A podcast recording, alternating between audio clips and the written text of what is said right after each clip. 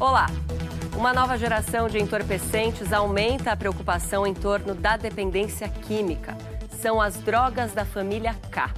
Trata-se de uma variedade de substâncias sintéticas desenvolvidas em laboratório com o propósito inicial terapêutico e que tem chegado às pessoas, muitas já em situação de vulnerabilidade, por meio do tráfico. Os efeitos devastadores dessa droga potente, ainda pouco conhecida, e as estratégias de enfrentamento à sua rápida disseminação são os assuntos do Opinião de hoje. Participam desta conversa o psiquiatra e professor do Departamento de Psiquiatria da Unifesp, Tiago Marques Fidalgo, o toxicologista e professor da Unicamp, José Luiz da Costa, coordenador executivo do Centro de Informação e Assistência Toxicológica de Campinas, o CIATOX, da Unicamp, e o prefeito de Sorocaba e vice-presidente de políticas sobre drogas da Frente Nacional de Prefeitos, Rodrigo Manga. Eu agradeço muito a presença dos três. Obrigada por estarem aqui hoje. Bom, a gente está falando então de uma única droga que tem vários nomes, né? O principal deles é o K, precedido aí de, eh, aliás, seguido de alguns números, K2, K4, K9, K12. Tem também o termo spice, o termo maconha sintética ou super maconha, que alguns especialistas como você, Tiago, preferem não usar, né? Por que, que essa associação com a maconha é feita e por que, que o termo não é tão apro apropriado para definir as drogas K? Acho que as drogas K a gente não tem certeza ainda se a gente está falando da mesma droga com nomes diferentes ou se a gente está falando de moléculas diferentes mesmo, porque são substâncias muito novas que ainda estão sendo investigadas. O nome maconha sintética, ele vem muito do mecanismo de ação dessa substância. Então, são substâncias que vão agir no cérebro nos mesmos lugares que a maconha age, vão causar efeitos que, em alguma medida, podem ser parecidos, mas são substâncias que não vêm da planta da maconha, são substâncias que são produzidas em laboratório. E aí, com isso, que elas têm um potencial, um efeito que muitas vezes é mais intenso. Mas talvez o nome maconha sintética, ele passe a ideia errada de que a substância vem da planta da maconha e não é isso. José, você vem estudando aí amostras né, de sangue de usuários é, desse tipo de droga. É, até agora, o que, que você entendeu aí? O que, que já dá para falar a partir desse seu trabalho que já dura alguns anos? Estamos falando das substâncias que é, é, oficialmente elas são conhecidas como canabinoides sintéticos. Né? Então, toda vez que a gente se referir à droga K, eu vou estar me referindo ao grupo dos canabinoides sintéticos um grupo de substâncias que a gente tem mais de duas centenas de substâncias já identificadas, então a gente não está falando de uma única substância, e isso é, é, uma grande parte do problema. A gente não sabe é, qual, de qual substância a gente está falando quando a gente está acompanhando um paciente.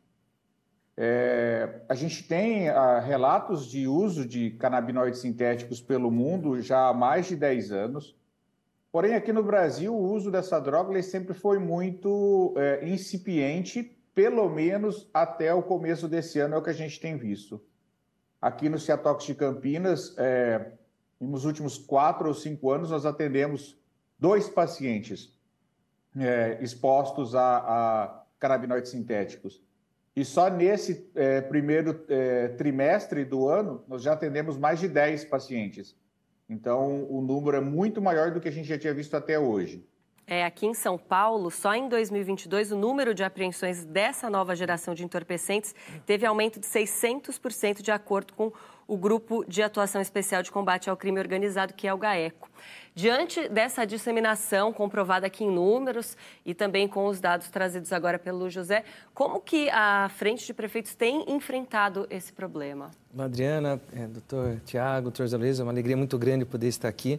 É um problema gravíssimo, né? Nós temos a bandeira principal da dependência química que nós cuidamos na cidade de Sorocaba e fui eleito agora para coordenar a Frente Nacional de Prefeitos na questão da dependência química. É um, eu acredito que a dependência química é um dos maiores problemas que nós temos hoje na humanidade. Nós temos a Cracolândia nas grandes capitais, no interior as mini Cracolândias, que, infelizmente, esse ano, como disse o Dr. Luiz, tem, nós temos identificados o, o, o, aumento do uso das drogas K. Então, aquela pessoa que utilizava o crack, que já leva a pessoa para a destruição, e, e onde nós temos visitados com a Frente Nacional de Prefeitos, o, os dois grandes problemas sempre foi o crack e também o, o corote, né, a, a, bebida, mas agora é, a droga K, infelizmente, é, teve um grande aumento de uso na capital paulista e se expandiu aí para o interior. Na nossa região de Sorocaba não foi diferente. Nós fizemos um mapeamento desses pontos e rapidamente é, agimos de, de forma em parceria com o governo do estado, ampliando as nossas vagas para que a gente pudesse acolher essas pessoas e dar uma oportunidade delas mudar de vida, uma vez que o efeito dela é muito rápido, a pessoa acaba tendo um, um perfil que fica muito violento após o uso dessa droga e ela tem aquele mesmo sentido de aquela fissura que o crack causa de sempre querer uma dose a mais, de, de não colocar limite na situação. Então é um, é um sinal de alerta para todo o país é, a, a expansão dessa droga sobre esses efeitos que você comentou, prefeito. A gente tem um relato, inclusive, de uma pessoa que vive em Sorocaba, quem já, quem já experimentou, confirma esses efeitos devastadores da droga. A gente ouviu um ex-usuário de K9 que está em tratamento.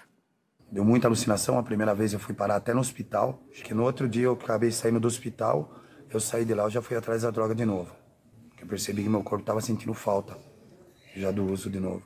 Tentei até substituir por outras drogas, mas a mesma substância que a K9 continha, né?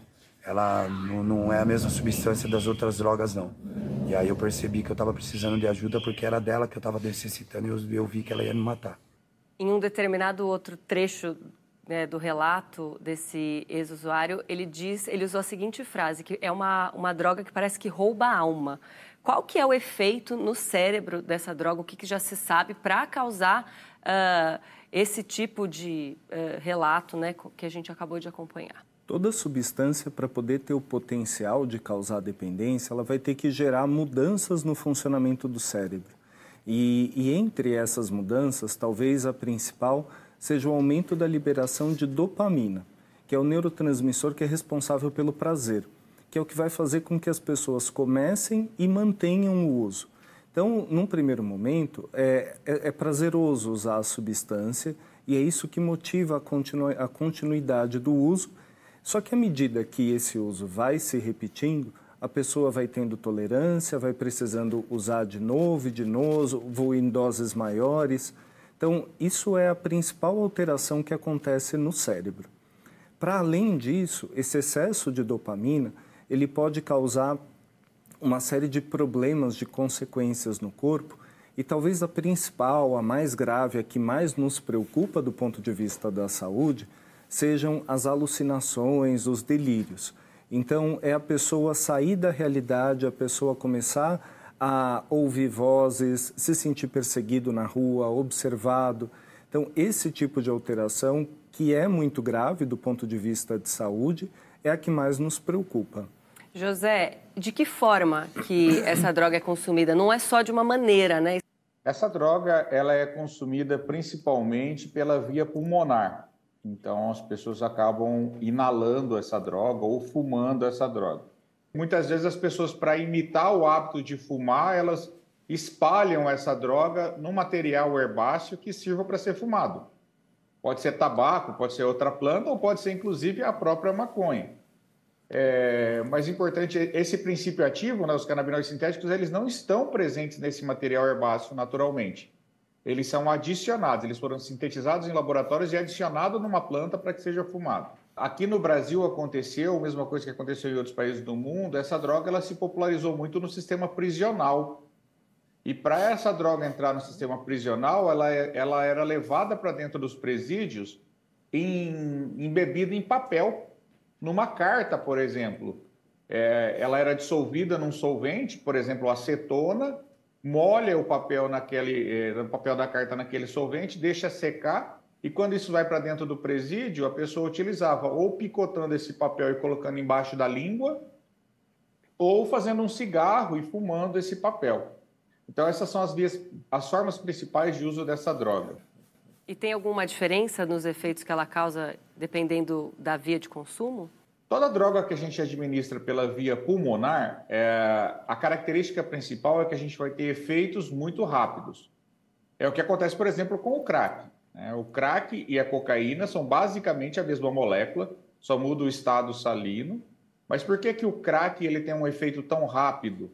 Porque ele é administrado pela via pulmonar, ele é administrado fumado, ele é fumado. Então, assim como acontece com o crack, quando as drogas K são administradas pela via pulmonar, quando ela é fumada, o efeito aparece muito mais rápido e o efeito tende a ser muito mais intenso do que quando ele é administrado é, pela boca. Bom, Rodrigo, é, gostaria de saber um pouquinho mais do trabalho que tem sido realizado em Sorocaba, né? Diante da gravidade e da, do pouco conhecimento ainda sobre essas substâncias. No centro que você fundou há oito anos, vocês tem atendido cada vez mais dependentes e queria entender um pouco da dificuldade e até como de um ex-usuário, né? Que, enfim, é por conta disso que você traz isso como uma bandeira do seu governo. É verdade. Nós trabalhamos com duas frentes principais. A primeira é a questão da prevenção. Então, nós criamos uma política de visitar as escolas, informar os nossos jovens e, e vai basicamente naquilo que o doutor Tiago falou, da questão que num primeiro momento a droga parece bom, qualquer droga, e depois ela vai, a pessoa vai buscando cada vez mais aquela sensação que ela não encontra mais e passa a ter paranoia, e passar uma dificuldade muito grande. Isso vale para qualquer, é, muda apenas o, o nome da pessoa, mas o problema é o mesmo, as famílias sofrem da mesma maneira. Nós criamos lá um trabalho que, até em conversa com outros prefeitos, nós queremos levar para outras cidades, que é o projeto Humanização, onde nós colocamos equipes que ficam abordando as pessoas em situação de rua, que infelizmente 90, 95% dessas pessoas são pessoas que estão nessa situação de rua devido ao uso de álcool e drogas, onde nós oferecemos ajuda para que essa pessoa possa vencer. É um trabalho que eu tenho no meu coração, até por, esse, por eu ter vivido isso na minha própria pele. Eu experimentei, não cheguei a experimentar as drogas cá, mas eu experimentei, é, comecei como a maioria das pessoas começam, no álcool, fui para maconha, experimentei o crack, outras drogas, graças a Deus consegui me libertar e, consegui, e iniciei esse trabalho, primeiro fora da política, de ajudar as pessoas a se recuperar das drogas e agora na política tendo a possibilidade de impulsionar esse trabalho para que as pessoas possam ver que existe um caminho, falando da importância das famílias também participar, porque em um primeiro momento a família ela, ela acaba sendo a última a saber que tem um familiar no uso das drogas, ela na verdade não quer acreditar que o seu filho, que ela criou com tanto amor, com tanto carinho, se envolveu na dependência química. E quando ela passa a entender o que é a dependência química, que é uma doença, que essa pessoa precisa de ajuda e que existe um caminho que ela consegue ficar longe das drogas, é lógico que com uma mudança de postura, que ela vai ter que levar isso para o resto da vida, e exemplos de pessoas que se trataram e conseguiram se recuperar, isso mostra um caminho, uma, um, uma luz no fim do túnel para essas pessoas. Então, nós trabalhamos nessas duas frentes, tanto na questão do poder público, como no centro de atenção ao dependente químico, o CADEC, que ajuda gratuitamente essas pessoas na recuperação. As drogas da família K já se espalharam entre a população de rua de São Paulo, inclusive entre crianças e adolescentes. Conversamos com Eliane Araújo, líder da ONG Gente de Perto, que atua com esse público. Nós trabalhamos com crianças e adolescentes em situação de rua. Eu nunca tinha visto algo tão terrível como essa droga. Ela é altamente viciante. Ela impede que os meninos parem, que eles ouçam, que eles conversem, porque em todo tempo eles estão ali na abstinência, na busca por usar, por usar. Tem relatos deles que eles dizem que eles acordam e eles já querem usar, que eles passam mal se não usar a droga eles não conseguem comer. Tem relatos de crianças, de adolescentes que foram internados porque o estômago fechou, porque eles não se alimentam. Né? Eles ficam ali, usa, quando passa o efeito, eles vão lá e usam porque eles não conseguem ficar sem. Infelizmente, a gente sabe que as drogas têm um apelo com esse público de adolescentes e até mesmo de crianças. Os efeitos dessas drogas K no corpo, no organismo de uma pessoa em desenvolvimento ainda, eles são maiores? O grande problema do uso de qualquer substância é, por crianças, por adolescentes, é que hoje a gente sabe que o cérebro ele é muito mais plástico do que a gente imaginava. Então o cérebro ele vai se modificando ao longo da infância, da adolescência até o início da vida adulta e o uso de substâncias tóxicas para o cérebro, ele vai gerar consequências que podem perdurar para o resto da vida.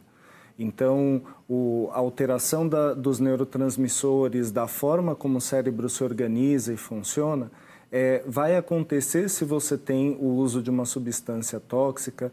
Você pode ter perdas que vão uh, perdurar e, com isso, gerar alterações de comportamento que persistem.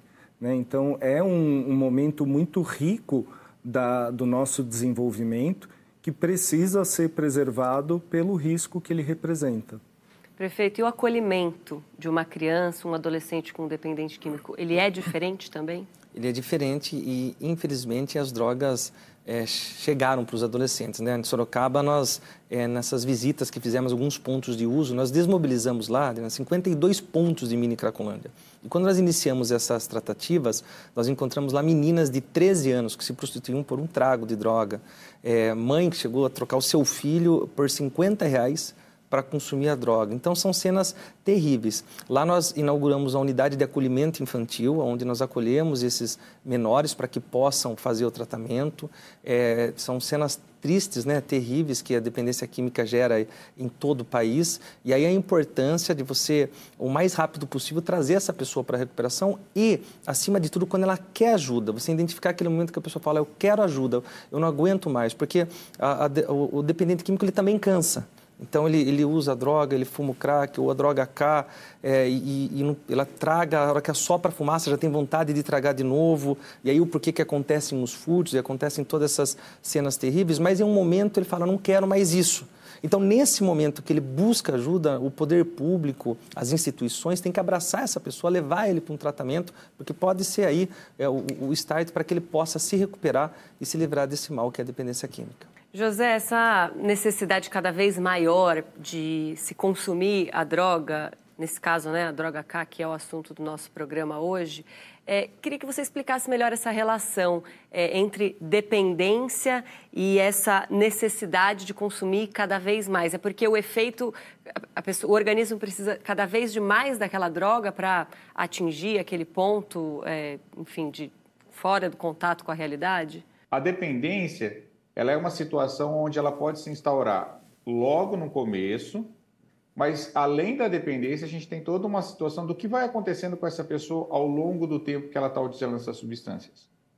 Então, para além da dependência, eu queria, por exemplo, lembrar, tudo que está sendo administrado através da, da via pulmonar, você tem uma chance muito grande de você ter danos agudos né, ali né, no momento, né, que está queimando a boca, queimando o trato respiratório, ou com o tempo também lesões é, mais sérias do trato respiratório, como por exemplo um câncer de pulmão.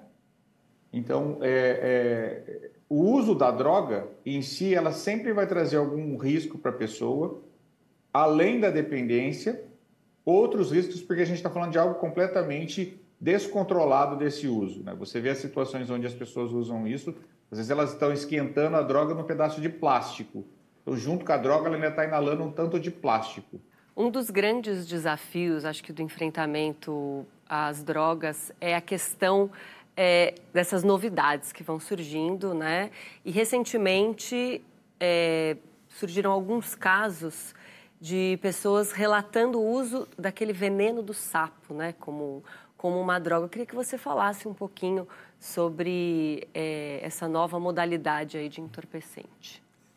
Quando a gente está falando das drogas, a gente está sempre um passo atrás, né? Então, é, quando a gente acha que entendeu uma substância, parece uma substância nova que a gente ainda não conhece e a gente precisa correr atrás desse prejuízo.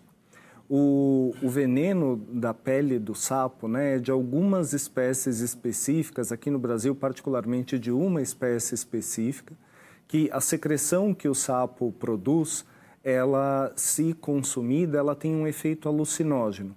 Então, é uma substância que está dentro da família da ayahuasca, está dentro da família do LSD, tem efeitos semelhantes, não são a mesma substância, mas tem efeitos semelhantes. E o grande ponto é que ela foi retirada de um contexto que era de uso ritualístico, que era de uso de medicinas tradicionais, de povos originários do nosso país, e foi trazida para o contexto de uso na cidade, para o contexto de uso abusivo. Quer dizer, não é uma substância nova, é um, um novo destino que foi criado que está totalmente de, deturpado daquele inicial. Exatamente. Prefeito, e como se colocar ou tentar se colocar o máximo possível à frente?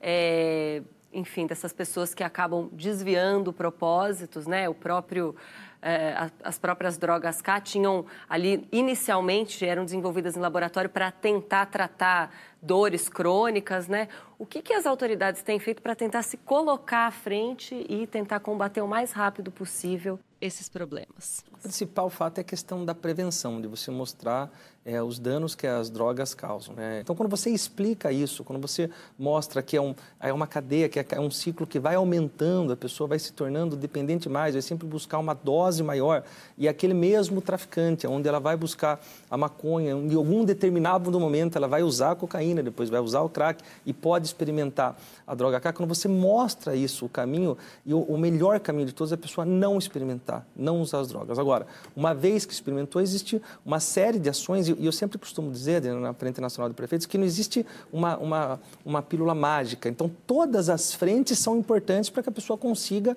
sair das drogas, seja através da fé, independente de religião, dos tratamentos terapêuticos em centros terapêuticos, ou dos tratamentos psiquiátricos, os psicólogos, todas as frentes são importantes para cada pessoa funciona de uma maneira, é, mas assim, quando você consegue alcançar uma pessoa que saiu das drogas, é uma festa muito grande, porque você vê a restauração, a transformação na vida daquela pessoa. Já nos encaminhando aqui para o final do programa, eu gostaria de falar sobre uma dessas frentes, né, é, José, que é a sua, a frente da ciência.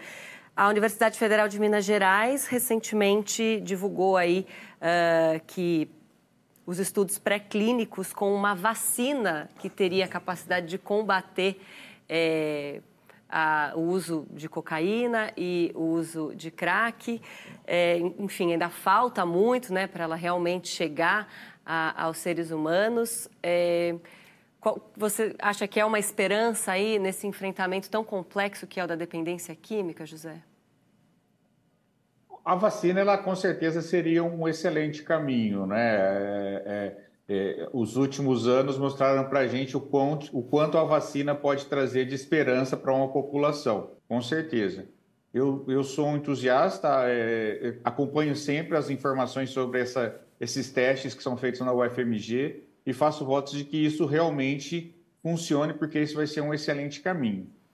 É, eu quero até aproveitar esse gancho para colocar uma situação bem importante, Adriana.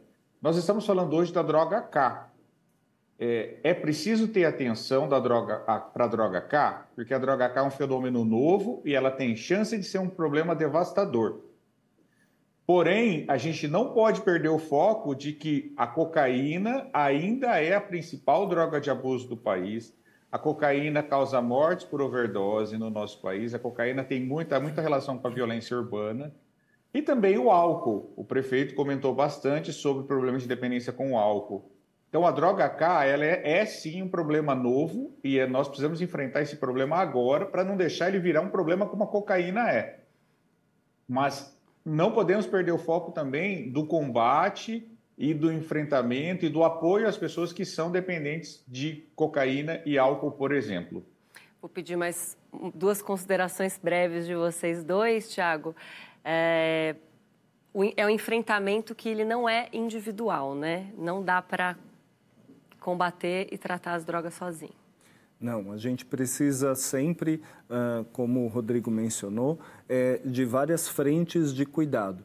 Então, vai envolver o poder público, vai envolver a família, vai envolver psiquiatra, psicólogo, terapeuta ocupacional. Você tem que ter toda uma equipe mobilizada de profissionais especializados nesse cuidado para dar o apoio para aquela pessoa que quer se tratar. Acho que a família ela tem um papel fundamental. É, a gente tem estudos mostrando que, ainda que o paciente não queira procurar ajuda, ainda que o dependente não esteja nesse momento de ter crítica da, da necessidade de ajuda, se a família faz um tratamento, se a família está inserida num grupo de apoio, ela aumenta a chance da pessoa, do dependente, procurar ajuda. Então, esse envolvimento de todos ele é fundamental. E é um envolvimento para sempre, né, Rodrigo? Exatamente. Eu acho que a mensagem que fica é tanto para o dependente que existe um caminho que ele consegue sair dessa vida que ele entrou, que acabou destruindo, mudando toda a sua estrutura, e para a família, né? Que não desista do seu ente querido, que acredite, que busque ajuda, que fale, converse com pessoas que entendam na dependência química, porque existe um caminho que ela pode sair das drogas. Agradeço muito a presença dos três. Até uma próxima oportunidade. O Opinião fica por aqui. Acompanhe nosso podcast, nosso canal no YouTube. Obrigada pela companhia e uma ótima noite para você.